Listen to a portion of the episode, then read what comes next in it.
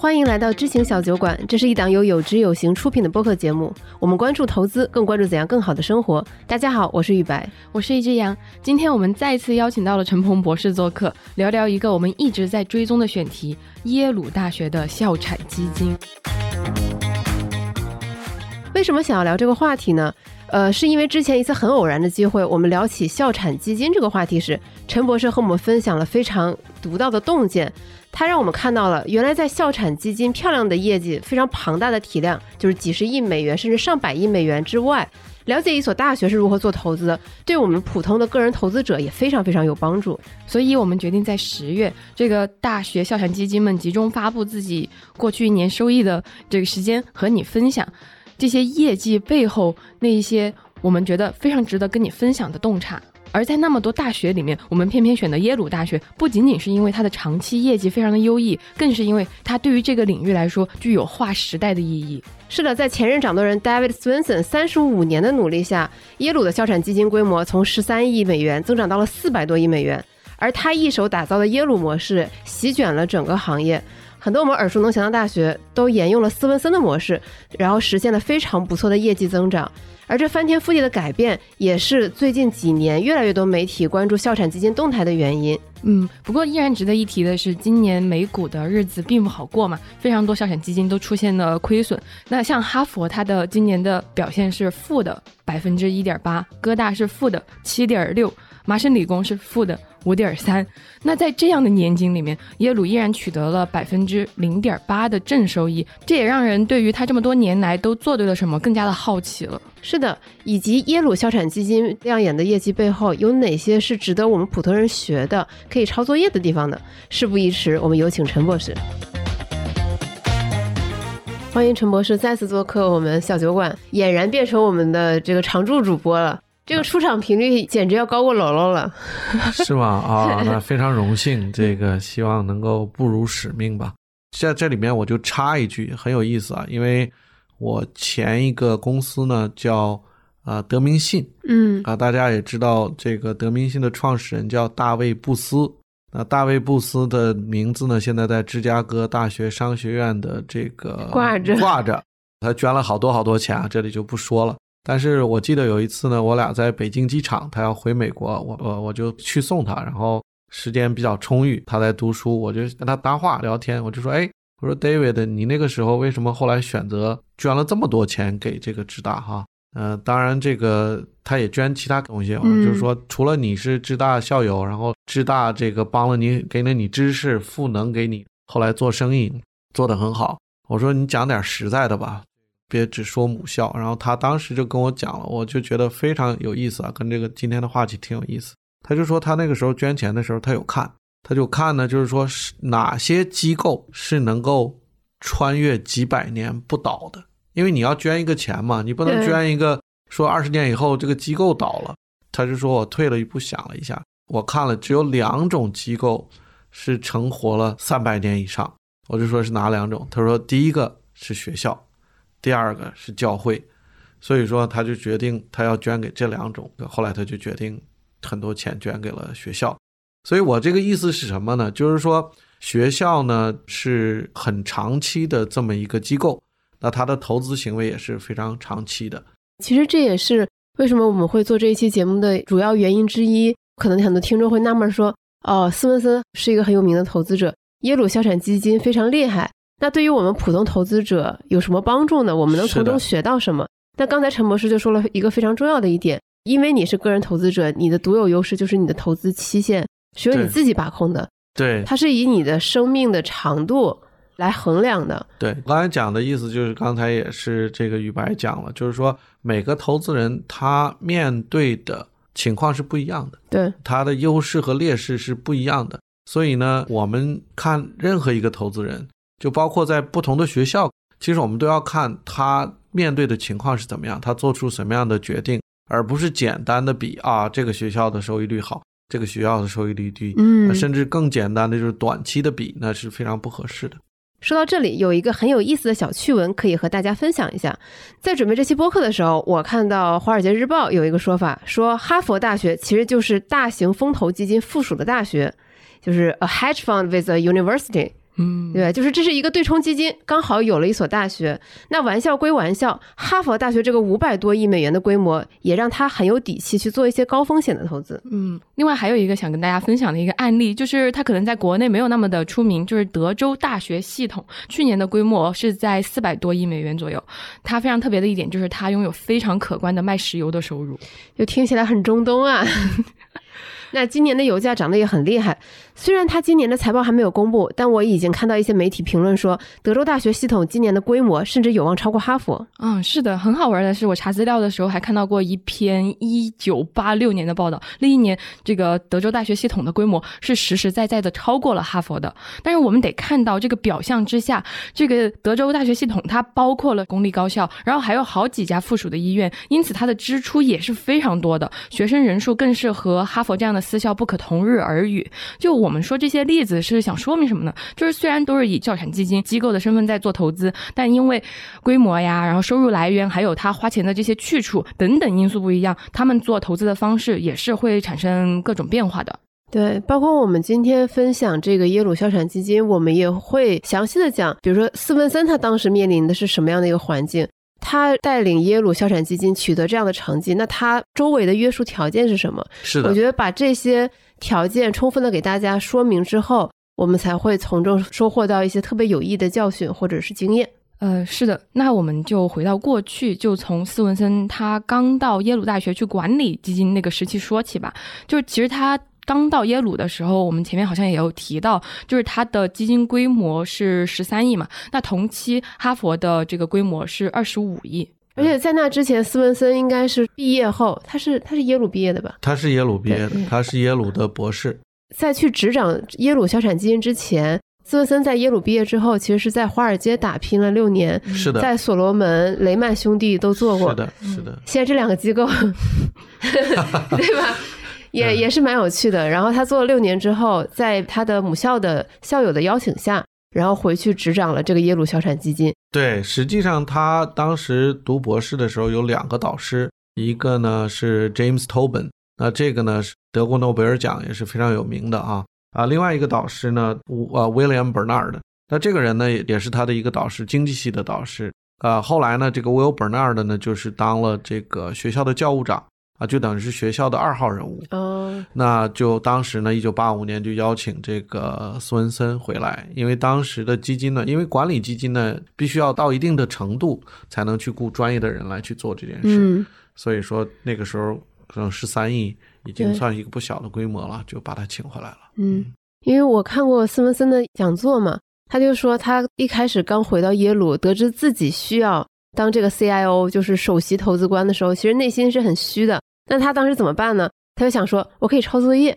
是对吧？我看看别的学校有没有什么做得好的方法，我直接抄过来就行了。但是结果却让他大出所料，是因为他发现其他学校的校产基金就是是一个非常非常简单的一个组合，大概是百分之五十的美国股票，百分之四十的债，然后百分之十的其他的资产。是的，当时呃，校产基金呢是这最近这些年呢是发展壮大，规模比较大，最近十几年才会被。关注对才会被关注的。对，其实一回到八几年的时候呢，在美国最大的机构投资人呢，都是一些退休金计划。那这些退休金计划呢，比如说加州公务员退休金计划，什么纽约州教师退休金计划，那这些都是比较大的。其实他面对的一些情况是不一样的，因为这些成百上千上万的退休者要等着这个退休金给他来按月发这个退休金的。所以它有很大的资产的这个流动性的要求，而且你如果发不出来，或者发少了，或者是怎么样的话，这个是有政治风险的。对，第二天都头版头条，对对，影响两党这个格局，对对，影影响到一些政治上的事情。所以说，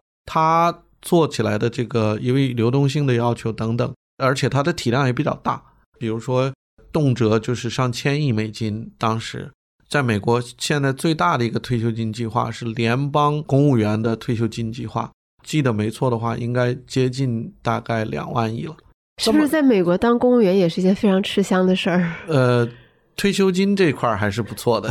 懂了。啊，对。所以说它的体量这么大呢，就是然后又有流动性的要求等等，决定了它的投资的相对会不太一样，跟其他的。那当时最流行的一个模型，就刚才宇白讲的，就是五十、四十、十，或者呢，一般的大家就说就是六十、四十啊，六十股票、四十债券和货币基金。那大概这个是主流。当然，你也提到了斯文森呢，他到了耶鲁以后呢，其实很多这个校产基金呢都是按六十四十来管理。嗯，那他当时呢就是看了一下耶鲁的这个具体情况，后来决定就是不完全按照这个六十四十走，也就是创立了这个新的啊新的校产基金的管理的模式和风格，然后坚持了很多年，也很成功。然后呢，现在呢，大家就把它叫成是耶鲁的模型。最新的数据显示，今年耶鲁校产基金的规模已经达到了四百一十亿美元，是非常庞大的这么一个规模。呃，非常遗憾的是，斯文森在去年去世了。其实去年五月份的时候，我们也在有知有行 APP 上发表了一篇关于悼念斯文森的文章，大家感兴趣的话，可以点击我们的文稿区查看一下。如果我们整体来看，在斯文森掌管耶鲁校产基金的三十五年间，基金的年化收益是达到了百分之十三点七。同时呢，这个耶鲁校产基金的规模也从十三亿美元成长到了四百二十三亿美元。呃，听到这里，对数字比较敏感的听友可能会问：嗯，这个怎么今年还比去年少了？你们不是说他今年赚钱了吗？其实呢，耶鲁每年都会花钱。对，他大概耶鲁每年的三分之一的学校的支出是由校产基金会来承担的，嗯，这些也是一笔不小的支出了，真的很厉害。对，我记得斯文森他在讲座里是这么说的：说他看了一圈各个学校校产基金的管理情况，他就感到非常的困惑，说这跟我上学学的完全不一样，也是反映出当时在校产基金管理呢，也是一个初级阶段。嗯，大家的专业水平没有那么高，基本上就是遵循这种传统的六十四十，从退休金这块来的这个。那斯文森呢，他基于他又是一个研究型的实践者，嗯，就是他有博士，然后他呢会去想，会去琢磨这些事情，而且他也师从几个比较非常有名的，就所以说他是有这个基础的。然后呢，他分析了以后呢，就是把耶鲁的这个优势劣势，我们刚才讲的吃得很透。对耶鲁的优势，我们刚才讲的第一点就是特点吧，他是一个非常非常长期的投资人，对，非常长的长钱，非常长的长钱。像耶鲁创校可能三百多年了，而且一直不断发展壮大，这是第一点。第二点呢，他的资产、财政、财务状况非常好，现金流非常好。呃，咱不用说别的。不用说，这个学校的钱从哪里来呢？一部分是学校交学费，嗯，特别是私立学校；另外一部分呢，就是大家捐款，对学校的这个校友啊，各方面啊等等捐款。不是校友的也捐款呀？对，不是校友的也捐款。呃，你想，咱们假设啊，他当然基本上不会这样做。如果耶鲁哪天说的我财政出了一点问题。我只要扩招个百分之十、百分之二十，我的财政状况、财务状况就解决了。嗯，这个每年录取率，但是品牌价值可能就稀释了。对，但是它这个稀释一点，它这个每年的录取率现在还低于百分之五嘛？嗯，那稍微稀释一点是问题不大的。我就说这个意思啊，当然他应该不会这样去做。所以说他的这个现金流和他的财务状况很好。那一个是长期投资人，另外一个他这个现金流也很好，这样呢就决定了耶鲁比其他的机构投资人或其他大部分投资人呢都能够去承担更高的风险。对，所以说能够更从长远的角度着眼。比如说有些机构没有办法去投资一些流动性不强的资产，但收益率会很高的资产，嗯，因为它的这个财务状况很好。那它可以呢，更多的投入在一些高风险的投资里面，嗯，因为下跌呢，它有其他的方式来解决它这个需要的现金流的事情。那还有一点呢，就是它跟其他的不一样，这个体量呢，能够让他去雇很好的职业经理人帮他去打理这些基金啊。比如说，二零一七年我看了一下数字啊，大卫斯文森他的年收入是接近五百万美金，嗯，那这个呢，跟一个呃，相对顶级的这个基金经理的收入也差不了太多了，可能没有基金经理那么高，但是这个绝对也是顶级收入了。所以说，这个收入水平呢，也能雇到很好的人来去做这些事情。对，但是在我印象中，他最开始来到耶鲁的时候是降了非常多的薪是来的，是的，应该降了有百分之五十以上啊，百分之八十，百分之八十。对，因为当时这个耶鲁基金会啊，可能校产基金是不是都相当于冷板凳？也不能说是冷板凳吧，嗯当然是跟这个华尔街当时赚钱是差距蛮大的。就是现在，我想以苏文森这种人出去，假设如果这种人出去，他可能也会赚到五倍六倍的。对。对，这都这都没有问题的，因为学校嘛，毕竟是做这个是等于是做公益嘛，嗯，有一部分做公益的这个想法。嗯。所以我刚才讲的就回到呢，就是说看耶鲁呢，看他怎么投资呢，我们一定要了解耶鲁这个机构它的的特点特点，长期投资人，财务状况好，没有流动性的问题，然后呢，它的资源也比较丰富，它可以呢雇一些非常好的专业人员来他帮他去操作来管理这个基金会。那这些呢都是我们要看到的，而不是只看它的表象。那嗯，它的表象是什么呢？索恩森进来以后呢，他就把他的整个的这个组合呢，更偏向于相对激进的一些投资，而且流动性不好的，比如说刚才我们讲的股权私募、风投，再加上这个对冲基金嗯啊等等。那相对减少了呢是公开市场的股票啊、公开市场的债券等等。对，我记得二零零八年金融危机的时候，哈佛和耶鲁应该都出现了百分之二十三十的回撤，是的，但是就会有记者就是质问他说，是不是你们太激进了？斯文森他其实还是坚持他的这套理念，因为他知道学校他的钱是比较长钱的，所以他可以承担这样的风险，而且后面这些收益也慢慢就好起来了。是的，当时呢，其实为了管理它这个流动性，因为当时确实跌了很多。刚才我们也讲了，比如说以耶鲁为例，它大概是三分之一的学校的预算嗯，是由基金会来支出的。对，那当时呢，哈佛、耶鲁呢，这个有很多资产跌了很多，因为当时市场流动性没有了。你如果要选择说的我要花钱，我要卖掉这些资产的话，那我卖的价格可能要更低，才有人才来买。所以当时呢，耶鲁和哈佛呢就选择我不去卖我的资产，但是因为我的这个学校的信用很好，财务状况很好，我呢去银行借了一笔钱。哦，就是我短期借贷嘛，我借了一笔钱，把这个危机这段时间过去了，那我资产又回来了，价值又回来了，那我慢慢再去卖掉，或者我有校友重新捐钱进来了，他有很多种的方法去管理。当你的这个财务状况很好，信用又很好的时候，这些方面就也是你的一个大优势。这也是为什么他能够去冒这么大的风险，因为他知道他有其他的方式来解决它的这个相对的一个，比如说我们看到的是市场危机啊、流动性危机啊，或者是相对的一个财务危机啊，它有方式能够解决，这个他都早就知道了。对，接受采访的时候，斯文森说，如果说他学到了什么教训的话，应该是说他可能会把这些流动性不好的资产的比例控制在一半儿以下。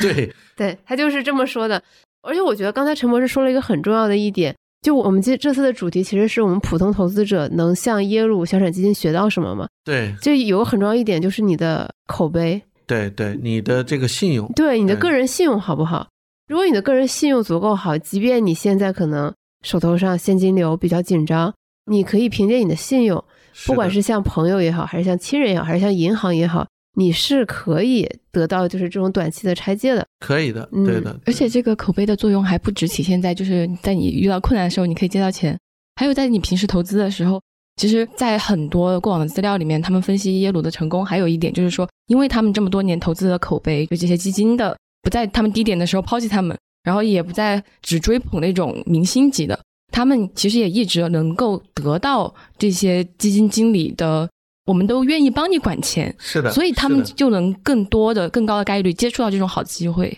呃所以这是不是一部分解决了我心中的另外一个很大的问题，就是为什么是耶鲁跑得最好，而不是其他的校产基金？因为哈佛比耶鲁有钱。你想，斯文森有了这么一个模型，大家可以抄作业啊，那为什么大家都没有跑赢耶鲁呢？其实哈佛也不错，其实这个东西呢有一些细微的差别，就是不能我们在比较的时候啊，大家都觉得哎谁是第一谁是第二啊。其实这个第一、第二在统计上其实差不了太多的。嗯其实哈佛也不错，很多旗下学校基金比我们学校强。呃，但是呢，主要是我觉得斯文森呢，他呢，第一个呢，他做的时间最长；第二个呢，他很愿意去把这个来做一个传帮带，而不是说我把这个死抠在我的手里。他呢会培养自己的人，然后呢会扶上马送一程。比如说，大家看现在在这个美国的顶级的这个校产基金管理的这些机构里面哈，大概有十五个校产基金的首席投资官。都是他教出来的，斯文森的这个耶鲁的这个校产基金会管理办公室里挖过去的啊，都是一点点挖过去的，而且都是他他呢这个手把手教的，所以说呢，这就造成了他在行业的影响力。然后耶鲁的 reputation 就更好了啊，对对，在这方面，在校产管理方面，耶鲁的声誉应该是非常非常好的。对对，陈博士，你之前提到那个小学校嘛，Boarding College，对对。他的这个管理人就是一个女生哎，然后当时也是师从的斯文森嘛，然后两千年的时候过去，就是也是待了二十几年的时间，然后把那个业绩做得特别的好。普林斯顿还有 MIT 都是这样，就真的是我看那个列表的时候就觉得哇，桃李满天下。确实 确实，而且他呢在耶鲁也开课，专门讲这个投资，嗯，讲这些给 MBA 啊都讲课，所以这个人还是一个非常。有公益心的，对，乐于分享、愿意帮助别人的人，对他不是只想着把自己一家做大，而是想着说成就别人，让每一家校产基金大家都能通过比较好的运作，然后获得不错的收益，然后帮助这个学校的运营变得更好。是的，David Swenson 呢，另外一方面呢，他对人的要求也非常非常严，这个也是我个人呢有机会跟他去个互动过几次。那当时呢，他也是在美国一家非常大的机构做独立董事，就是 TIA。TIA 这家这个机构呢也很有意思，它是一个非盈利机构，它是帮助所有美国的高校的教师和员工管理他的退休金。嗯，那个规模非常大，呀，现在也超过万亿的。对，一点三万亿。一点三万亿，对。那当时呢，就是呃，我在晨星以及我之前的一个公司呢。呃，都是给 TIA 呢做投资咨询工作，因为他是独立董事嘛，他又对投资比较了解，所以呢，经常跟他有一些互动。他呢，这个人呢就非常直接，要求很严格。如果你要达不到的要求呢，他会这个比较严厉的这个呃比较严厉的吵架。我我记得有一两次，呃，还比较年轻的那时候，三十几岁就直接面对他，有一次被他训了接近一个小时。就是跟我讲这个房地产要怎么投啊，等等等等。然后我记得我当时觉得特别沮丧啊，因为被这个这么大一个人物，那时候是大概是零零八年、零九年吧。那个时候我觉得哇，这个这么有名的人物给我训了一个小时，然后我觉得很丢脸，给我公司也丢脸，给我老板也丢脸。然后我就记得出了会议室，下了楼，走出 TIA 的办公楼，我就给我老板打了个电话。我老板那个时候也是耶鲁的教授，叫 Roger Ibbotson。我就给他打个电话，我说：“哎呀，不好意思，Roger，我说今天这个被斯文森又训了一个小时，给你丢脸了。”我就记得 Roger 当时就跟我讲说的：“哎，没关系，我周六跟他一起打网球，你放心吧。”这网球社交。对，就讲这个故事什么意思呢？就是苏恩森这个人呢，要求很严厉，但人确实是好人。对，对事不对人，对事不对人，对事不对人的。他认为要坚持的，他一定会坚持到底。他不管你是谁，他就直接就这么讲了。所以说，这也是为什么他看到了耶鲁的这些优势，能够把它发挥到相对极致，发挥的非常好，做出来的结果也非常好。对，因为其实如果我们对比哈佛的话，他完完全可以选择哈佛的那种模式，就类似于在学校里边成立了一个对冲基金那个样子。是的，那样他其实能获得更高的收益，是的，更好的薪水，但他没有选择这么做。就是说，这个校产基金管理非常好的，后来成名了以后。特别是二零啊零零年以后，因为第一次互联网危机，当时呢就有两家这个校产基金管理的特别好，一家就是耶鲁，另外一家呢就是哈佛。嗯，那哈佛的那个掌门人呢就选择了自己出来开公司。嗯，然后呢吸引了其他的投资人，包括哈佛的校产基金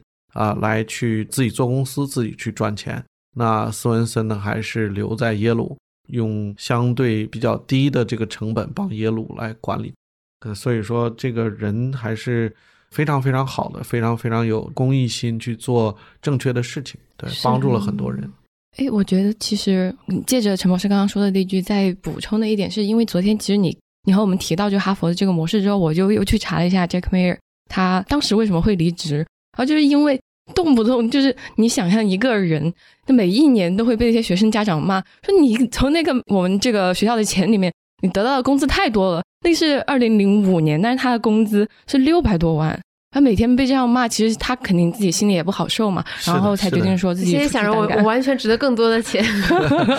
是有这个原因，就是包括苏恩森，就是你可以看到在耶鲁有一些学生也会说，嗯赚钱太多了。虽然他跟这个华尔街、跟这个成功的这些对冲基金呐、或者是私募基金的管理人，那简直没有办法比。法比，但是呢，在一个学校里面，就是你比如说一个校长，一年也就可能几十万。七八十万，嗯或者一百万左右。那像苏文森这样赚五倍于校长，大家就觉得不合适嘛，所以说会有引起一些非议。对，对您说的很对，对，我就觉得哈佛的可能他们选择这种模式就更关乎于那个人了，而斯文森他搭建的这个结构，然后更方便于说后面这个模式可以永续的这样继续下去嘛。嗯，就哈佛这个对人的依赖就更多一点，他当然觉得我拿更多的钱是应该的。就是选择了不同的路径吧。那我们要详细再给听众讲一下这个所谓的耶鲁模式，是，这个斯文森的这个结构是什么？嗯，它的结构呢其实很简单。当它第一个呢，这是我的理解啊，呃，当然大家也可以读他的那两本书，特别是第一本，如果想要了解叫 Pioneer 呃 Portfolio Management，这个是讲怎么机构怎么投资的。那基本上他呢分析好了这个耶鲁的一些特点，也也是一些相对的长处，比如我们刚才讲了，长期投资，这个财务状况很好，啊，就即使有流动性的问题，它也可以解决。第三点呢，它这个虽然是工资付的没有华尔街那么高，但是呢，这个有大概啊两三百亿的这个管理规模，可以吸引很多这个素质很好的人来帮他去管理。然后刚才小杨也讲到了，因为耶鲁的声誉很好，有很多这种好的基金、好的基金管理人也希望耶鲁呢来做投资，这个对他也是个帮助。嗯所以呢，这些能够拿到的资源，同时能够利用好的资源，那斯文森就把它利用起来了。那他利用起来以后呢，他就发现呢，在市场上是有超额收益的，虽然这个超额收益不多，而且呢也不容易找到，但是基于耶鲁呢，因为他是个长期投资人，然后呢又有很好的跟基金管理人的互动的这么一个渠道，嗯。第三个呢，他的这个发现好的基金管理人的能力又很好，嗯。那这一点结合在一起呢，他就等于是把他的组合更倾向于去找一些超额收益，找一些阿尔法，而不是在市场中跟着这个市场的贝塔去做。那所以说这样呢，他看到的阿尔法在哪里比较多呢？刚才宇白也讲了，第一个呢就是私募、对股权基金、风投、对冲基金。所以说呢，它的这个组合里面这三个呢是超过百分之五十的。那相对呢，公开市场超额收益比较难获取一点，然后债券市场、股票市场和货基就相对少一点。这个是它的组合的一个呃最大的不一样。所以说跟六十四十那是天翻地覆的不一样。嗯，陈博士刚才介绍这一些，我觉得可能有一些听众会提反对意见。他说我我了解耶鲁消产基金啊，不是说它的最大的招牌是这个多元化嘛？然后它有一个结构，什么百分之三十五的美国的股票，百分之十五美国的国债，嗯什么百分之十五的国际股票基金，百分之十五投 PE，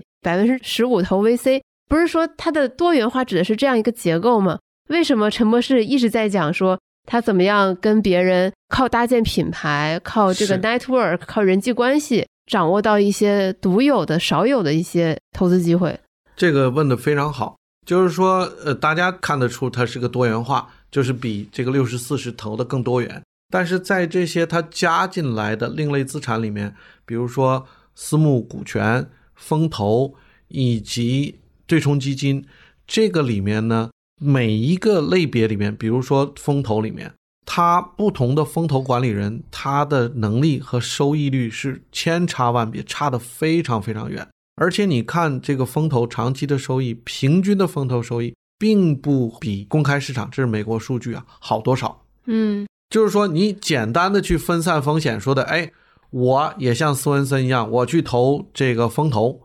我是一个投资人，你很可能是投非常差的一个风投管理人。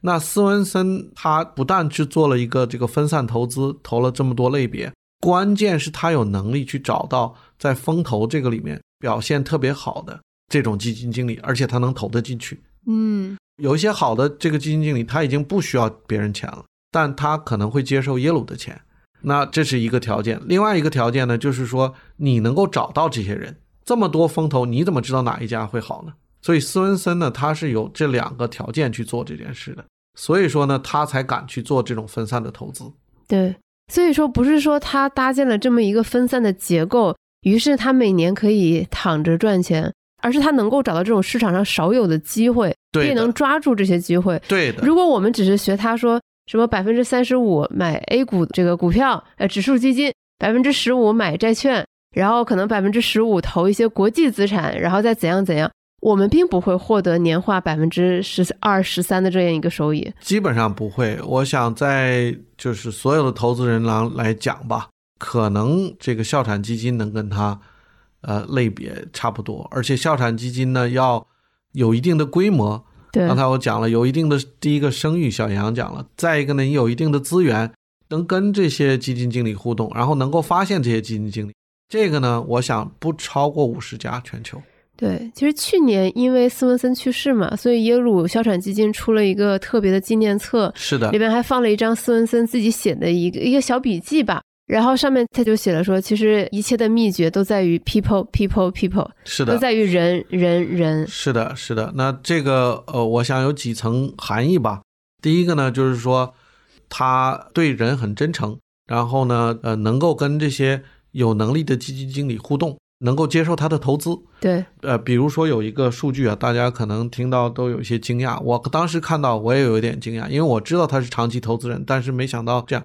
他所投的基金经理啊、特别是这些风投啊、私募啊、对冲基金呢、我给你们两个猜一猜啊，他平均投资的期限是多长？你这样问我们肯定很长，是但是我觉得十年十五年算上十限了吧？七年，平均是十七年。所以你想人一一想，生都没有多少个对啊。所以说他跟这些基金经理呢，真的是同甘苦共患难吧，这么说吧。所以说这是为什么大家希希望他来投，因为他就是个长期投资人，而且不会因为有一点风吹草动就先跑了。嗯，那一起这个度过难关，特别是，所以说这些呢是他在讲的第一点，这个 people。第二点的 people 就是我一直强调的，即使你有了跟这些基金经理互动很好，他们愿意你让你投，但是你也要分辨出，并不是每个基金经理都是很好的。那这个 people 就是你自己的团队了，对吧？你的团队怎么去做，怎么去这个管理，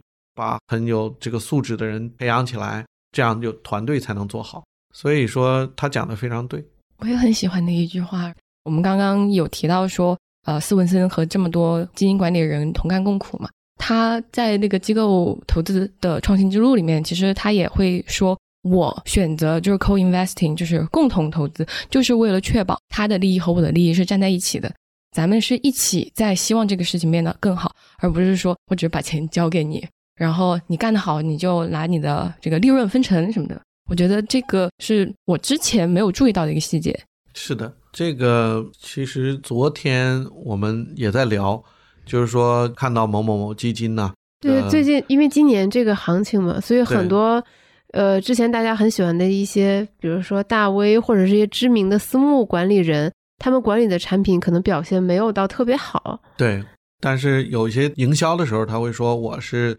做这个，嗯，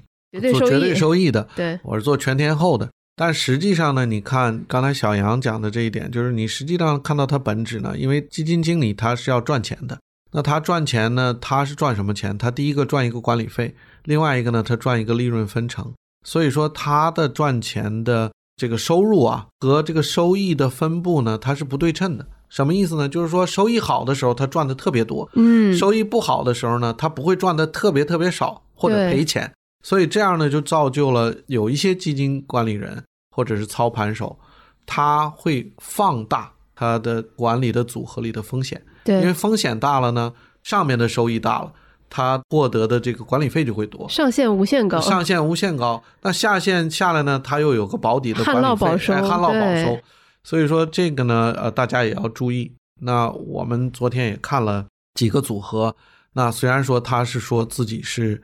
这个绝对收益，但实际上你看它的组合，你就明显的看出来，这不可能是绝对收益，而且是把这个风险和收益放大的蛮大的。对，对，就是动辄回撤百分之三四十。我觉得对于普通的这种投资者来说，其实心里还是很难受的。是的，但是这就是你要分辨出来，这就是我刚才讲的，就是说你看到很有名的这个基金经理，你还要能够分辨出来他到底是在做什么。购买这个产品，它和我的利益是否一致？我们的风险是否对称？对的，这也是刚才这个小杨讲的联合投资啊、嗯，等等，都是同样的理念。对。那再回到我们最关心的那个问题，就是也是我们这一期播客的一个主旨：我们普通投资者到底能从耶鲁消产基金学到什么呢？这个讲的非常好，大家一说这个耶鲁模型，斯文森就都说啊，这个多元化、多元化，然后这个另类资产，对不对？我要多投这些这个风投啊等等。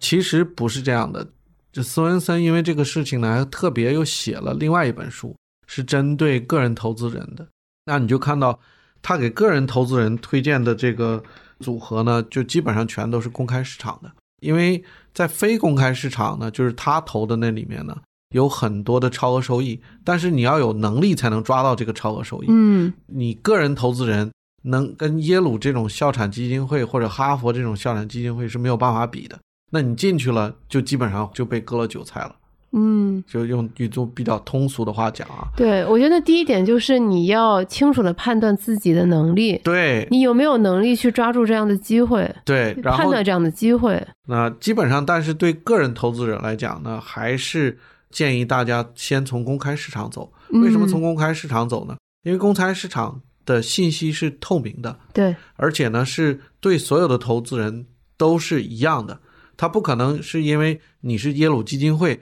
我就先披露信息给你，这是不允许的。嗯，这是全世界的监管都是不允许的。所以在信息这个方面呢，你个人投资人跟机构投资人之间的差距非常非常小，唯一的区别就是你们分析和做判断的这个能力。那这个呢，在公开市场上呢，也有很多的机构、服务商来帮你去做这件事情啊。比如说我们今天在做的有知有行或者小酒馆，其实都在做这些事情，帮你提高这个能力，或者让你找到你能够信得过的人，帮你去打理这些事情，在一个非常合理的成本下。对，所以说，呃，是学这些东西，我觉得是关键。嗯而不是学这个，哎呀，我要百分之五十的钱投到这个私募股权、风投、对对冲基金里。对，这个让我们想到上一期严教授和我们分享他妈妈之前被骗的经历嘛，就是也挺让人痛心的。他其中就提到说，他妈妈就是有一笔钱是用来投他们当地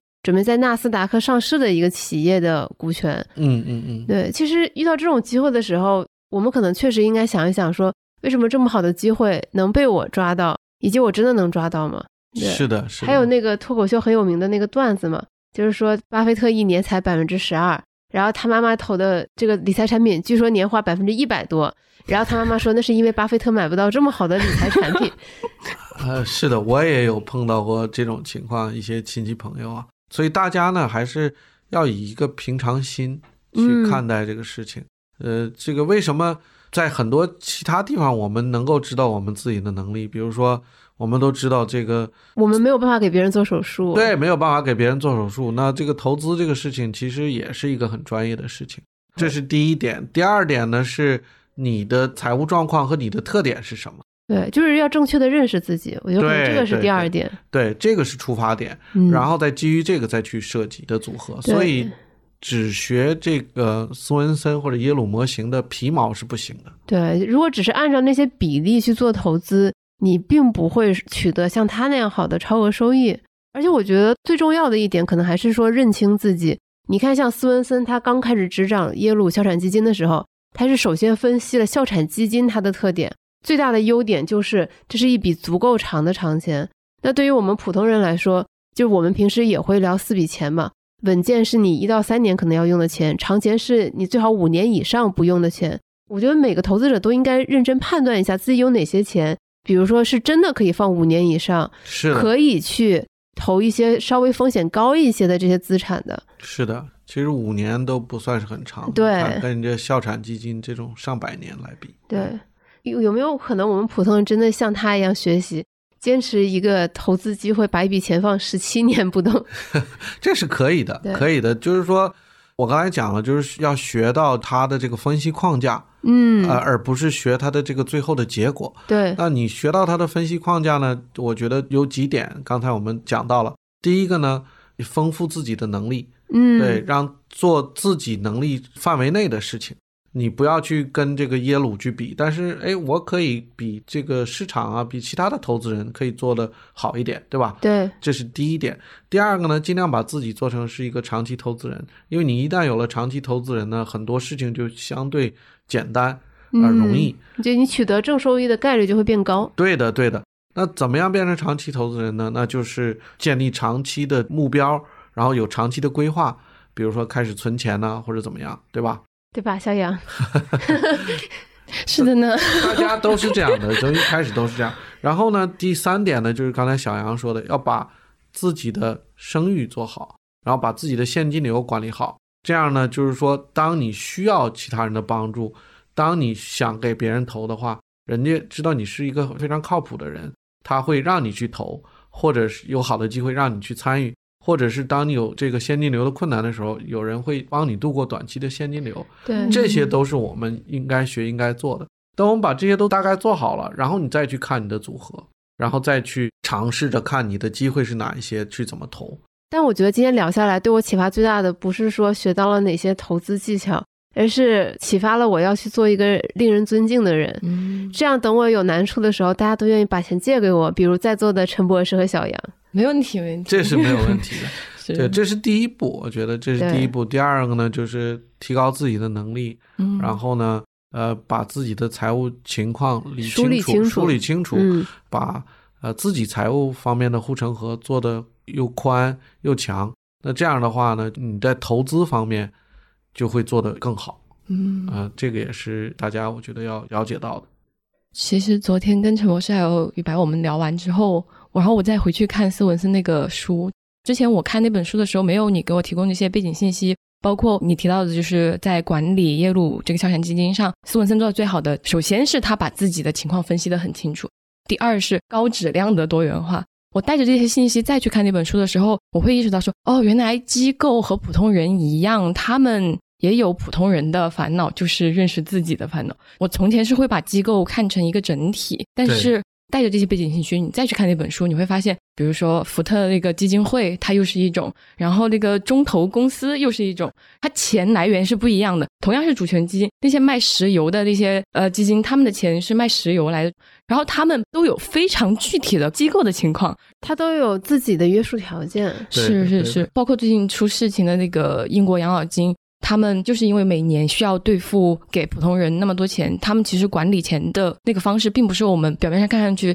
很轻松，就是很云淡风轻的那种，对对对也不是，就是说他什么长期投资，然后他就取得了成功，完全不是这样，他需要考虑非常复杂的精算的问题，所以才去买那些金融衍生品，才会遇到这种多米诺骨牌式的问题。是，其实我再延伸一步啊，就是这部分都还可以去分析啊。呃这个如果我们分析不了，我们雇几个博士啊，去把自己的情况了解清楚。其实更难的呢是上面的治理。对，嗯就像我们刚才讲的退休金，它会涉及一些政治的问题。那这些东西呢，就不是说你能够简单的讲事实、摆方法来去做这件事。这也是造就了为什么在这些呃相对顶级大学里的基金会，它能够成功。为什么呢？因为它的治理相对简单，对，而且呢，就是斯文森需要汇报的这些人呢，基本上都是经济学家，大家都是懂或者是。教授，他们呢是比较懂的。他不懂呢，他也知道这个大概是怎么样，尊重专业而且也没有什么其他的政治目的或者其他的目的去炒作一任何一件事情。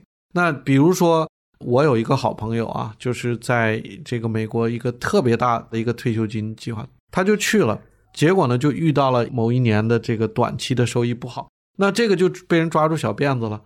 有人一定要让他下台，这个州长也出来讲话，参议员、众议员都出来讲话，后来他没办法就辞职了，并不是说他做的不好，这个做投资这个事有的时候会好，有的时候尤其短期，但是你要看它长期，你一年是没有办法看出来的。但是呢，这个东西你治理不好，它会有很多种因素。即使你是能力很好，你也知道怎么做，你分析的很好，你就是做不下去。那相对斯文森呢，也是有一个这么好的一个环境，这也是为什么我觉得他愿意把收入降到很低，在那儿留了三十五年。第一个，他有这个公益心，这个绝对没问题。第二个呢，这个环境也是给他创造条件，让他能够非常成功，做他自己喜欢做的事。对，这也是认清自己的优势。好，那这一期感觉也是收获满满的一期，谢谢陈博士和我们分享。嗯、也非常感谢陈博士分享的那些洞见，让我把这个机构投资的创新之路给看下去了。那本书本来是我觉得非常枯燥无味的嘛，但是带着这些背景信息去读，我就会觉得哎，还蛮有趣的。对，然后我们会把一些相应的材料、文章、视频，然后附在我们的文稿区。嗯希望这一期节目让大家有收获。我们下一期见。好的，嗯谢谢谢谢二位主播，谢谢。感谢你的收听。如果你喜欢这一期节目，那请把它分享给你的亲朋好友。那如果你觉得我们的节目还不错，甚至还引发了你想多多了解投资的愿望，那可以下载我们的 App 有知有行，看看投资第一课。我最近正在重读，获得了不少的启发呢。好啦，你都听到这儿了，说明你觉得我们的节目真是不错。那我就再追加一句请求吧：如果你在苹果播客收听我们的节目，请给我们打一个五星好评哦。我们下周五再见。好，下周五见。